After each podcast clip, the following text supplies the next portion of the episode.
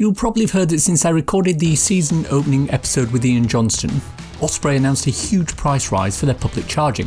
They went from 66 pence a kilowatt hour to £1 per kilowatt hour.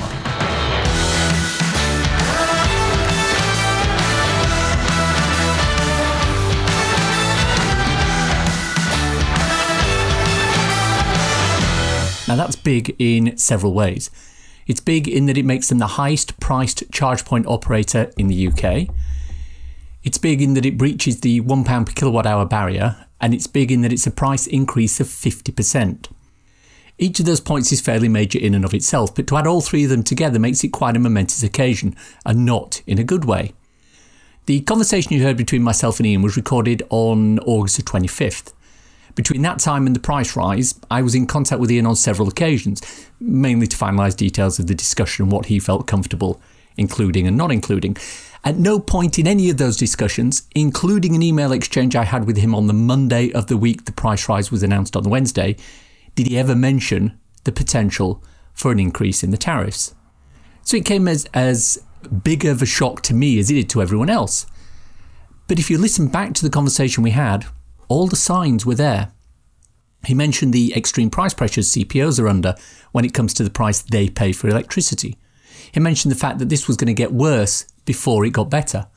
He mentioned the fact that charging doesn't make a profit at current prices, and conversely, when electricity was cheaper, the contribution charging costs made to the bottom line of the business was higher when they were charging less per kilowatt hour, which was something reiterated by Dee Humphries from Genie Point in the episode that ended season 7. I honestly believe this was a rise that was forced on Osprey charging as a result of a number of factors outside their control.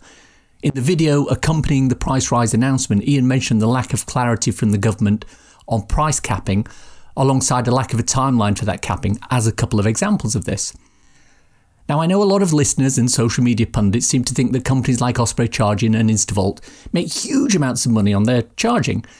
But figures from Company House for Instavolt indicate that in the year to March 2021, they made a gross loss on operations of 1.18 million on a turnover of 870,000.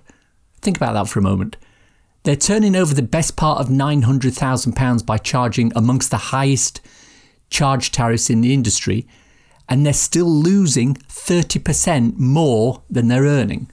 And these figures, I will remind you, were before the recent energy price rises. I've not seen the figures for Osprey charging, but I imagine they're similar. I was still shocked to see such a huge price rise. A 50% increase in anything has to make people look twice at the product or service and ask if it's still worth the money.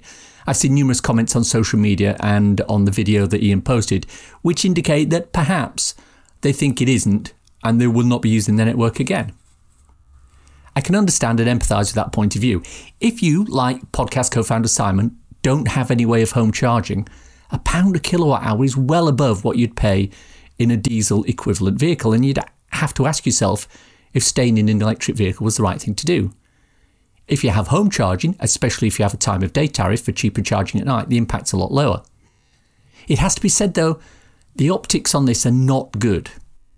I can imagine Ian and the team debated and argued over this for a long time, not only the decision to raise the price, but also the level to which it has risen.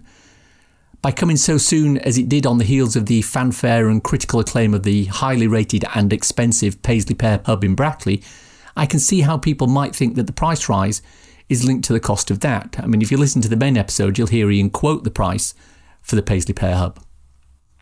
This will all inevitably create a huge PR backlash. Uh, cast your mind back to the time when Ionity announced they were raising their prices to 69 pence a kilowatt hour for ad hoc charging. This was at a time when you could charge your car at Osprey for well under half that cost.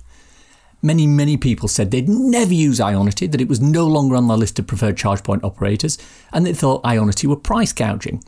All claims I've heard for Osprey over the last few days.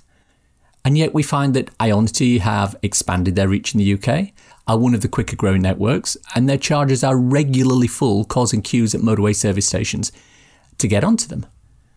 Ah, you say that's because of Bonnet, the app that discounts rates on Ionity and, ironically, Osprey. Well, as we heard from Ian in the podcast, Bonnet pay the same for their Osprey charges as everyone else on their network does. Now that Osprey are charging a pounds per kilowatt hour, don't be under any illusion that Bonnet will stay at the same rate it currently is. You may still end up with a discount on Osprey charging, but you won't be gaining 55 or 60 pence a kilowatt hour by using them. The rumour is Bonnet's rates will increase within the next few weeks. So why have Osprey Charging done this when other companies such as Podpoint can still charge 28 pence per kilowatt hour for their rapid chargers? How come they can get their electricity so cheap? Well, the bad news is they can't. When it comes to those CPOs who are charging dramatically less than the wholesale price for electricity or even providing it for free, the thing to remember is that someone is paying the difference.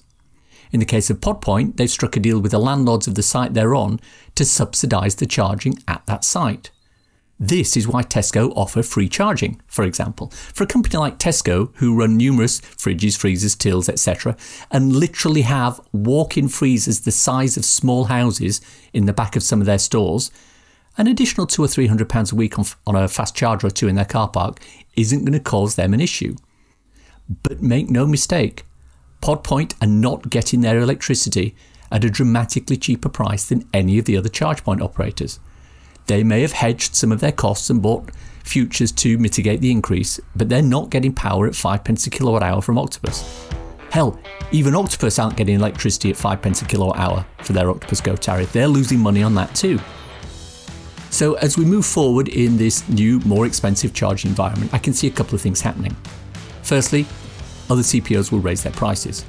Maybe not to the level that Osprey Charging have, but they will increase them. Secondly, the push for government to provide clarity on the business price cap level and timing will increase.